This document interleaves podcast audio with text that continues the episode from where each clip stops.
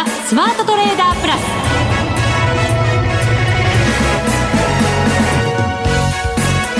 全国のリスナーの皆さんこんにちは。内田まさです。この時間はザ・スマートトレーダープラスをお送りしていきます。この方をご紹介しましょう。国際テクニカルアナリスト福永博之さんです。こんにちは。よろしくお願いします。よろしくお願いします、はい。さて今日の大引けの日経平均株価小幅反落となりました、はい、32円26銭安2万7362円75銭で5日ぶりの小幅反落です、はい、ということですね、はい、えー、まあ、昨日まで4日続伸で大体まあ1000円ぐらいですかね、まあ、上げ幅、はい、あの広げていたわけですけども、戻してきていたわけですが、まあ、そこから今日はまあ朝方高かったんですけども、うん、まあ、残念ながらちょっとこう反落して終えてしまったと。そうですね。寄り付き直後が今日の高値で2万7502円というところがありました。そうですよね、はい、2万7500円台に乗せる場面があってですねおこれは今日もまたそのまま2万7500円乗せる乗せておえるのかなというふうにちょっと期待はしたんですけども、はい、あのまあ、一瞬つけた後、まあ、あマイナスにその後沈んじゃいましたからね。ただまあ小幅安というところだったので、あの全体相場としては、まあ、今日本当に上昇一服したっていう程度であのなんでしょうそのトレンドが変わるような大きな反落とかってそういうイメージは、まあ、皆さんあまりお持ちではないのではないかなとは思うんですけども。そうですね、はい、トレンドという言葉が出ましたけれども、はい、短期的には今上昇トレンド。そうですね。はい。あのー、もう2週ぐらい前ですかね。あのパラボリックが要点したって話をしましたけども、はい、その後はずっとパラボリック要点したままでして、うん。もう今日で何日ですかね。これ、えっと、2週間以上になりますから、要点したのが1月の12日。12日、はい。で、今日が1月の26日ですので、えーと、11日、11営業日ですかね。おお、保ってる。はい、一応、あの、プラスを維持しているという状況ですね。そうですね。ただ、ここからの水準っていうのが、やっぱりちょっと重い水準には入ってきますよね。そうですね。で、あの、ちなみに今日は、あのー、27,500円に乗せたということもありますので、一つ実は窓を埋めてるんですよね。うん。えっと、12月の16日と、その後、12月の10、これは9日ですね。はい。はい。えー、ちょうど日銀金融政策決定会合の発表の前日までのところで、うん、まあ、あの、土日挟んでということになりますけども、えー、窓を開けて、まあ、下落したわけなんですが、はい、まあ、ここのですね、窓を、まあ、埋める形になりまして、その前にも窓ありますもんね。そうですね。あの、今の内田さんの話にあるように、15日と16日もまだ空いてるんですよね。はい。はい。ですので、まあ本当に、えー、このまま、まあ明日どうなるかにもよるんですけど、明日もうちょっとこう水準切り上げて終えるとか、それからあと来週の FOMC に向けて、えー、株価しっかりで、なおかつ FOMC の結果、まあ期待通りということになってくると、今お話したような15日と16日12月ですけども埋める可能性も出てくるかなと。いよいよ2万8000円の視野にね、はい、入ってくる水準ですよ。そうす。ると、はい、ということでえー、もう本当にあの1月の日銀金融政策決定会合現状維持ということから始まったえー、マーケットの戻りなんですけども、まあ、ずっと続いているという形ですね。そうですね、はい、FOMC も、まあ、0.25ぐらいの利上げでねとど、まりそうですからね。本当にそうなるんですかね。どうでしょう。いやそんな あのいやどうなんでしょうね。ね昨年のジャクソンホールのあのパウエル FRB 議長の講演の内容がどうしても私は頭から離れないんですが。うん強気姿勢まだね。はい、えー、崩してはいないですよ。ですよね。ええ。はい。なので他の皆さん、まあ、理事の方どんなふうに考えていらっしゃるのか、はい、ちょっと来週は要注目でしょうね。そうですね。はいさて番組後半ですがマネックス証券インベストメントストラテジーズか、えー、兼マネックスユニバーシティシニアフェローの塚本憲弘さん。2回目の出演登場ということになります、はい、はい、お話たっぷり伺っていきますのでぜひぜひ最後まで番組お聞きください。それでは番組進めていきましょう。この番組はマネックス証券の提供でお送りします。スマートトレーダー計画。よーいドンそれれでは引き続き福永さんにお話伺っていきましょう。今日の日経平均株価5日ぶりの小幅反落で終わっています。はい。えー、まあ、小幅反落で、そのトレンドっていう話をですね、もうちょっと詳しくお話ししたいと思うんですが、はい。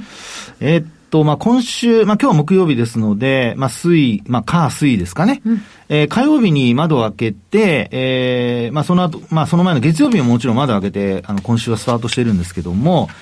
まあ、そこから、あの、月火と連続で窓を開けるような形になりまして、で、火曜日以降ですね、えー、一旦、こう、25日と、それ、あ、失礼、あの、75日と200日移動平均線ですね。はい。まあ、この2本を上回ってきたんですが、うん、まあ、それを上回ったまま維持をしているという形になってますよね。はい。で、あと、あのー、これもちょっとお話したと思うんですけど、25日移動平均線。うん、これ25日前の値が結構高い値で2万8000円の手前ぐらいだったんですかね。ええ、なので、あのー、まあ、急上昇しないと25日線の下向きが続くので、ちょっと、あのー、注意が必要かなというお話をしていたかとは思うんですが、そういう話をすると急上昇してですね、結果的に、はい、えー、200日や75日線も、まあ今お話したように維持していると上回ってですね。はい、あと、今日からですね、確か25日線これ上向きに転じてるんですよね。うん、緩やかながらのね。はいですので、はい、えー、これまあ、あのー、まだ、えー、200日線下向きではあるんですけども、まあ、こういう状況で、その、まあ、仮にこう反落したとしても、まあ、5日線は強い上向き、急角度での上向きになってますし、で、25日線は今お話しましたように、あの、上向きに転じてきてるっていう流れになりますから、まあ、ここでもちょっと、あの、まあ、先ほどの逆じゃないんですけども、値幅を伴う急落が発生しない限り、ええー、まあ、悪くても、まあ、持ち合い。はい。で、あと、あの、5日線がそのまま、あ水準切り上げていくようですと、えー、75日や200日移動平均線を上回って、先ほどお話した12月15日と16日の、あの、間に開けた窓をですね、埋めるということも視野に入ってくるのではないかということなんですよね。はい。ですから、まあ、埋めない窓はないなんてよく言いますけども、その上にも実はまだもう一つ窓があってですね、はい、結構、あの、2万8000円超えたところには窓があるんですよね。ですから、まあ、そこまで行くとなると、もう今度ですね、9月の13日。はい。ここで大きな窓が2万8500円、えー、っと、2万8659円というのを、9月の13日につけてるんですよね。はい。で、その翌営業日に、まあ、窓開けて下落して、まあ、そこから、あの、10月、あ、ごめんなさい、9月の30日まで下落が続いたと。結構、ボラティリティも大きかったですから、はい、ポコポコ、はい、なんか窓開いてますよね。ポコポコ確かに。その通りです。はい。はい、えー、ただまあそこの、あの、13日とそれから翌営業日の窓以外は全部埋めてしまっているので、はい。まあそういう意味では、今回、まあ本当にこのまま上昇が続いて、2万8000超えてくるようなことになると、今お話しした、えー、9月13日と、それから翌営業日に開けた窓、うん、これをですね、埋めることも視野に入ってくるのではないかと。はい。そうなると、まあ以前にもちょっとお話したかと思うんですが、えー、結構大きなレンジ相場になってたんですよね。はい。ですからそのレンジのですね、上限に到達するっていうことが、まあ、これまた視野に入ってきますので、これ本当にその上限に入っまあ、到達したところで、上抜けるかどうか。うん、で、もし抜けたっていうような流れになると、まあ、本当にあの、今マーケットで言われているようにですね、えー、リセッションではなく、まあ、それこそソフトランディングのような形になって、株価的には、あのまあ、上離れというようなことがですね、期待、高まるということですかね。ただまあ、それの前にはやっぱり業績発表がありますので、そうですね。はい。まあ、その辺をどう、あの、マーケットが織り込んでいくのかですかね。業績も、はい、あの、少し前とはやっぱり、その事業環境が随分変わってきて、為替も動きましたし、はい、アメリカの景気っていうところでも、やっぱりちょっとね、え後退は避けられだだろうっていうような懸念がある中での業績発表ですよ。はい、そう。まあ、なんか日本電産がだいぶね、ちょっとこう、あんまり良くなかったりだとか、はい、それからあと、昨日出たマイクロソフトですかね、あの、業績の見通しが良くなかったんですよね。はいで、あと、あの、ラムリサーチでしたかね、あの、半導体の製造会社ですけども、製造装置を作っている会社ですけども、まあ、そこも、あの、業績あんまり良くなかったと。そうですね。はい。ですから今日は、そのハイテクのところもちょっと売られたりとかしてますので、まあ、どの程度、その、日本企業のですよ、あの、発表の中身が、あ期待値、まあ、あの、マイナスの方のその悪影響をどれだけ、まあ、あ軽減するような、そういう内容になるかどうかですかね。そうですよね。はい。どこまでをまた株価も織り込んでるかっていうところですよね。この反発局面の中で。そうですよね。えー、本当にあの、実際のところ、そうですね。今の PR って、ちょっと、上昇してきてまして、はい、12倍台の後半なんですよ。おそうですか。はい、で、あの、一株当たり利益が、うん、なぜか低下してきてるんですね。うん、株価上がっているのに、あの、低下してきているという状況なので、はい、まあ、これを考えるとですね、あまり、その、まあ、日経新聞の方で出しているデータですから、あの、実績値ではなくて、ひょっとすると、あの、通期の、えー、予想を、ひょっとするとその中身のデータとして使っているものを、まあ、決算発表が出る前に修正している可能性もあるので、なんとも言えないんですけども、ちょっと下がり気味というのがですね、マーケット的にはというか、こう、株価的には、えー、強気すぎないかなというちょっと心配の部分っていうのがありますかね。うん、そうですね。はい。今日は新越科学が決算発表を行いまして、はい、ええー、今期42%増益ということで、はい、増額修正ですね。そうですね。合わせて株式分割も発表してきてますので、はい、こういう企業がね、結構相次げば、またね、環境はどんどんさらに良くなってということになるのかもしれませんけれども。そうですね。はい。で、今日新越科学は、まあ、110円高ですか。で、あとは、あの、コンセンサスを上回ってるかどうかっていうところなので、まあ、そのあたり、マーケットの期待値が、まあ、さっきの内田さんの話じゃないですけども、あの、どこまで高まっていたかっていうところが、一つは、あの、判断材料になるのかなと。そうですね。PTS でもね、上昇してるみたいですから、終値を上回って。はい。はい、推してるということですからね。そうですね。はい、ですから、あの、業績もですけども、やっぱ株式分割っていうところが、まあ一つ、あの、交換されてるっていうところもあるかもしれませんので、はい。そうなると、お明日、まあ日経平均、他の銘柄が、まあ、横ばいであっても、あの、新越価格の上昇分だけ、うん、あの、押し上げてくれるってことになりますので、その辺は、あまあ、今日の終値、先物の終値も、実際のあの、日経平均の現物の指数よりも若干高いですからね。はい。なので、えー、どの程度、株価的にですね、えー、今お話したようなその業績の、例えば PR の上昇だとか、まあ、昨日の時点では PR が12.89倍。うんで、えー、このところ12倍前半でしたからね。そうですよね。なんか、なんかイメージ的にはちょっと高くなってる印象なんですけども。えー、で、一方で一株当たり利益が、まあ昨日の時点、これも本当単純に逆算しただけなので、えー、なんですけども、まあ2125円です。うん、でその前はね、2200円近くまで行ってましたから。はい。なので、ちょっとですね、あの、決算発表前に低下してきているっていうのが気になるところではあるんですよね。うんまあ、なので、えー、新越科学の結果のようなものがどんどんこう出てきて、えー、この一株当たり利益が上昇して、PR が、まあ、株価水準今のままでも、株価上がってきても、PR が低下する、一株当たり利益が上がる、上昇する。ちょっとそういうまあ、楽観的すぎるかもしれませんけど、そういう結果が出ると、はい、もう快安心感とかっていうのがね、また広がってくるんじゃないかと思うんですけどね。うん、本当そうですね。はい。ただまあ、ここまで上がってきてるっていうのは、福永さんも認めるところのなんか強さみたいなものは やっぱりありますか？いや、あのですね、ええ、基本的にはやっぱり、あの、今日もそうなんですけど、商い薄いんですよね。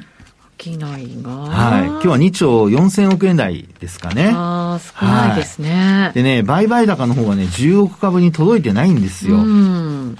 なので、まあ、あの、活況云々っていうと、もうその時その時によってやっぱちょっと、あの、基準は変わってしまうんですけど、えー、ちょっと前までは2兆円前後とか言われてましたが、あの、今ですとやっぱり2兆4、5千億円で、まあ、5000億円超えないとやっぱちょっと活況とは言えない感じですかね。で、売買高の方も10億株を超えるっていうのが、やはり最低水準だと私は思ってるんですけど、はい、あの、今日は2兆4657億円。そうですね。ただし、昨日、一昨日なんかは上がっていく中で、ちょっとボリューム上がってましたよ。増えてましたよ。そうですね。昨日はまあ2兆5000億円ぐらいですかね。はい。で、売買高が今日は9億8000万株ぐらいなので、ああ、そうですね。なので、需要株にちょっと届いてないっていうところが2日、あの、まあ、連続しているので、でなおかつ今日はちょっと、あの、えー、昨日よりも水準がちょっと下がっていると。いうことですから、これからあの、決算発表が出てくると、あの、個別株の商いが活発になってですね、で、あの、売買高売買代金膨らむはずなんですよ。はい。ですから、それ、まあ、そうした形で株価が、まあ、水準が切り上がっていくっていうのが、一つ理想的なパターンだと思いますので、えー、まあ皆さんそういったその商いのあの増減にもですね、え注目をしていただいて、えー、商い膨らんで株価が上がるっていうのは、まあ、投資家が積極的にこう資金を投入しているっていうことの、まあ証になりますから、まあその辺も合わせて見ていただくといいんではないかなというところで、少し、えー、期待を込めて、これからマーケット頑張ってほしいなと思いますね。そうですね。決算発表を見つつ、はい、商いのボリュームは、まあ、この辺がどのように増えてくるかどうか、はい、というところですね。そうですね。わかりました。はい、以上、スマートトレーダー計画、用意ドンでした。続いては、マネックス証券からのお知らせです。投資家の皆様、マネックス銘柄スカウターをご存知ですか？マネックス銘柄スカウターは、マネックス証券に口座をお持ちの方が無料でご利用いただける日本株銘柄分析ツールです。マネックス銘柄スカウターでは、売上高や営業利益など重要な業績指標を過去10期以上にわたりグラフ表示することができます。自分でデータを整理する手間をかけずに、長期的な視点で企業を分析することが可能です。また、マネックス銘柄スカウターには、10年スクリーニングという機能がございます。通常提供されているスクリーニング機能は、直近の通期業績や今期の会社予想などを対象にすることが多いのですが、10年スクリーニングなら過去10年間の業績や直近の四半期業績での銘柄選びが可能なので、長期視点で自分に合った銘柄を探し出すことができます。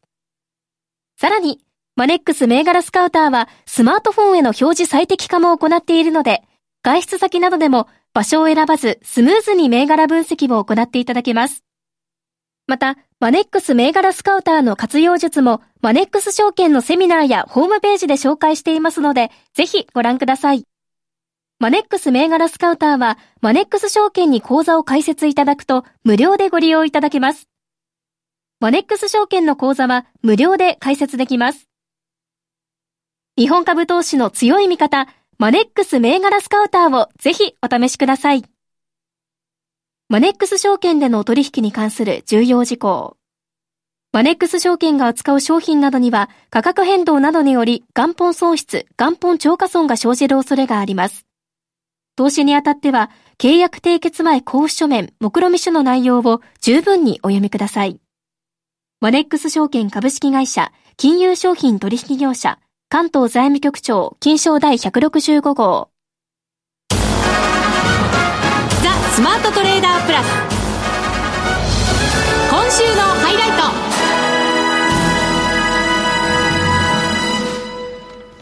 それでは、ここからのゲストをご紹介します。マネックス証券、インベストメントストラテジーズ兼マネックスユニバーシティシニアフェローの塚本憲弘さんです。こんにちは。こんにちは。よろしくお願いします。前回ね、1か月ぐらい前に出ていただいた時は、はいまあ、債券の方へっていうね、はい、はい、はい、そうでしたね。ポートフォリオのお話を伺って、はい、なるほどというふうに思いましたけれど、株価上がってきましたね。そうですね。ねあの、今年、まあ、ちょうど今、あの、まあ、1月とか先月とか、ちょうどまあ年末年始挟んで、こういろいろなもう各社さんのこう、今年の見通しっていうのは結構触れる機会が多かったとは思うんですよね。えー、で、概してこう、年初安あまあ、年前半安後半高はい。まあ、そんな感じで始まったところではあったんですけれども結構そういう予想多いですもんね。多かったですよね、えー、はい、特に年末高っていうのはものすごく多かった、うん。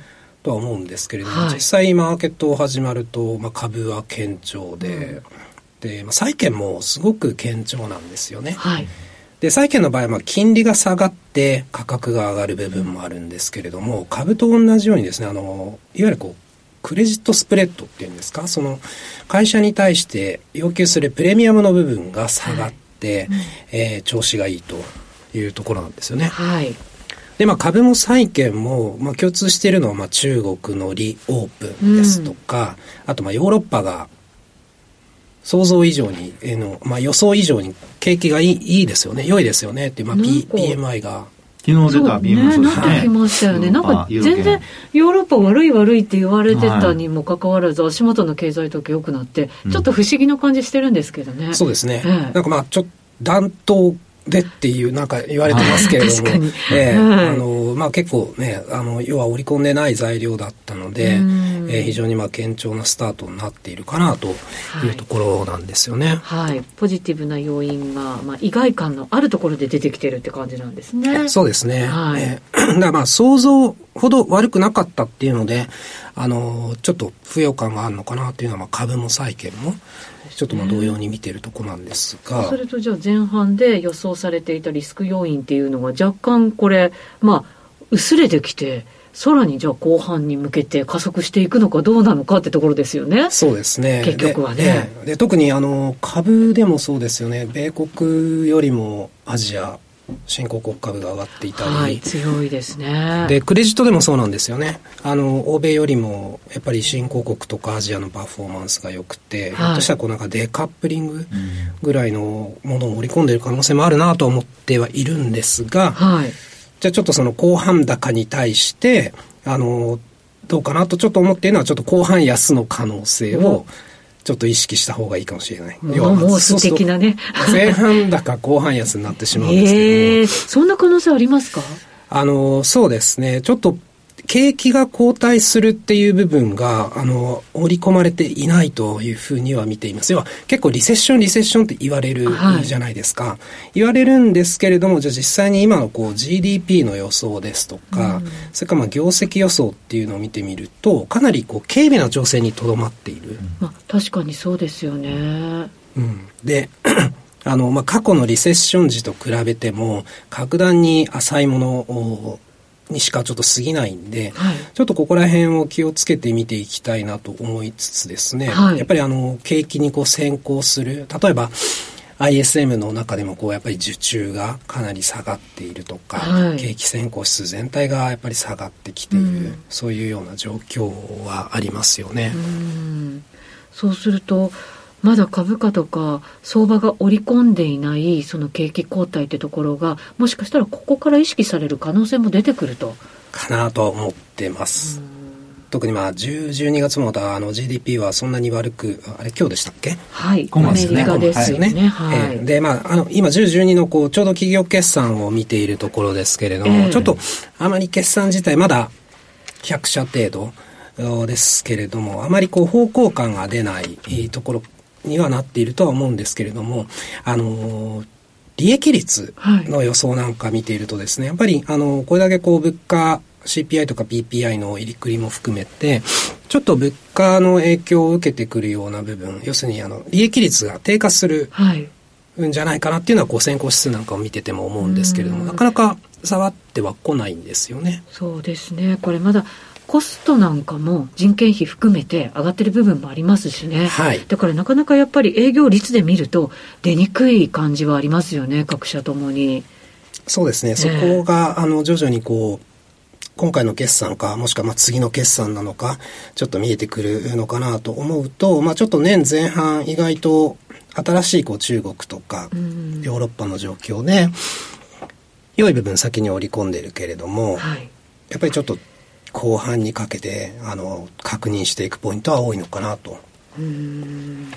ちなみになんかこうどうですか？どれぐらいのこの景気後退落ち込みみたいなものを塚本さん考えてらっしゃいます、はい、今のところ。実際ですねあの私も警備かなとは思っているんですよね。はい、やっぱりあのこう家計とか経済主体が、まあ銀行もそうですけれども、まあここ何年もかけてバランスシートを再構築してきているという意味ではこう、まあ、利上げがこうものすごい勢いで利上げ起きましたけれども、はい、それに対するまあ耐久力はあるかなということで、うん、えー、そのまあマイナスの成長っていうのがあのすごい浅いものが続く程度かなと思うんですけれども、はい、これ確かちょっと前回も申し上げたような記憶があるんですけども意外とちょっと長くなる可能性をおっしゃってましたね。はい。要はちょっと財政政策が出づらいし、金融政策もちょっとすぐに緩和するのかわからないんで、はい、そういった意味ではちょっと景気を再度浮揚させる材料不足の中でちょっとダラダラっといってしまう部分は気をつけたいなというふうに思ってるんですよね。そうするとなかなか底入れができないっていうのがマーケット側からのやっぱりちょっとこうもやもや感になってきますかね。そうですね。ただ何かこう悪いことが何々ショックみたいな、えー、ものが起きているわけではなくて、まあ実際ただショックって起きてみないと分からない部分もあるのであれですけれども、はい、ただまあこれだけあの経済主体の状況が良ければあのあくまでこうコロナ以降やりすぎたトレンドっていうんですかね。消費が進みすぎたとか住宅価格が上がりすぎたとかそういう部分がこう元のトレンドに戻るような動き、はい、それによってまあ調整はしてるけれどもまあ正常化が行われているとすればあのやっぱりまあ中期的な見方っていうのは成長力っていうのは変わらないのかなとは思っている。うん、そうすると、まあ、株式相場とかで見ると、こう値幅で調整するよりは、時間の調整がやっぱり長く続くよってことになっちゃうわけですよね。そうですね。ちょっと日柄も注意してみた方がいいかなというふうに思ってますね。嫌ですね。じわじわだらだらまあでも下げないというかね底買いであれば、えーうん、それこそあの長期投資であのコツコツ買ってる人は、パターンとしてはいいパターンじゃないですか下げたら、ちょこっと下げたら買うとか、はい、そういうふうな。要するに、あの、積み立て投資とかしてる人は、安いところで長い期間、あの、あった方が、その分ずっと買えるので、はい、で、そこから上がってくれればね、あの、まあ、いわゆるその、資産効果と倍増効果っていうか、はい、レバレッジが効いてドカドカドカって増えていくパターンになりますからね。ただその、えー、もし、ディープリセッションとかになっちゃうと、もうあの含み損がまた含み損になりみたいな、そうですよね、えー、なのでそこはちょっと見極めがね必要かと思いますけどね、うん、そんな時に買ってったら難品みたいな感じに、ね、そうですそうですそうです、はい、戦略的には全然ちょっと違うことになっちゃいますもんね。そういうことですね。結果的にはね、あの、含み益が全く含み損のままで終わっちゃうっていうことになりかねないので。そうですね。はい、そうすると、じゃあ、仕込むタイミングみたいなものも考えつつ、1年間、やっぱりちょっと、長めな視線で考えていかないといけない、ね、そうですね。あの、もう、おっしゃる通り、あの、まあ、中長期で資産運用続く前提で、あの、今年っていうのは、こう、計画的に、仕込んでいくというか、うん、あの積み立てていくにはすごく良い年かなとは思いますね。あともう一つあの、はい、ちょっと短期的にあの注意した方がいいかなっていうのをちょっと補足させていただくとあの、はい、アナリストレーティングがありますよね。うんはい、あれはですねあのすごく強気に傾いているんですよね。こうすべてのアナリストレーティングに対して強気をこう分子に持ってくると、うん。はい、過去ないぐらい実は結構強気が多いっていうのも一つちょっと観察されていて、うん、そうなんです、ね、そうなんですよね。意外とリセッションって言われながらもやっぱり浅いんであればっていうのもあるのかもしれないんですけれども、はい、ちょっとここら辺まあ一回こう、アクが抜けると言いますか、少しまあ、ね、今回時間とともに調整してくれてこういう部分出てくればいいなとは思ってますけれども。最近ね業績発表とともにこういうレーティング変更してくるっていうの結構話題になって株式市場でもあの、はい、それをこう材料にして動くなんてこと見られますもんね。そうですね、え。ーじゃあ今は強気にちょっと傾きすぎている。その辺は注意が必要だぞっていう時なんですね。はいそう思ってます。はいわかりました。急激にまたねなんか報酬制とかされたら、びっくりしちゃいますからね、はい、いや本当そうですね、うん、もう安心してる時に限って足元救われることが多いですからですよ。気をつけないわ、はい、かりました。はい、はい、また塚本さんにも出演いただこうと思います。お待ちしております、はい、ありがとうございますえー、さてそろそろお別れの時間です。ここまでのお相手は福永博之と内田まさでお送りしました。それでは皆さんまた来週。この番組はマネックス証券の提供でお送りしました。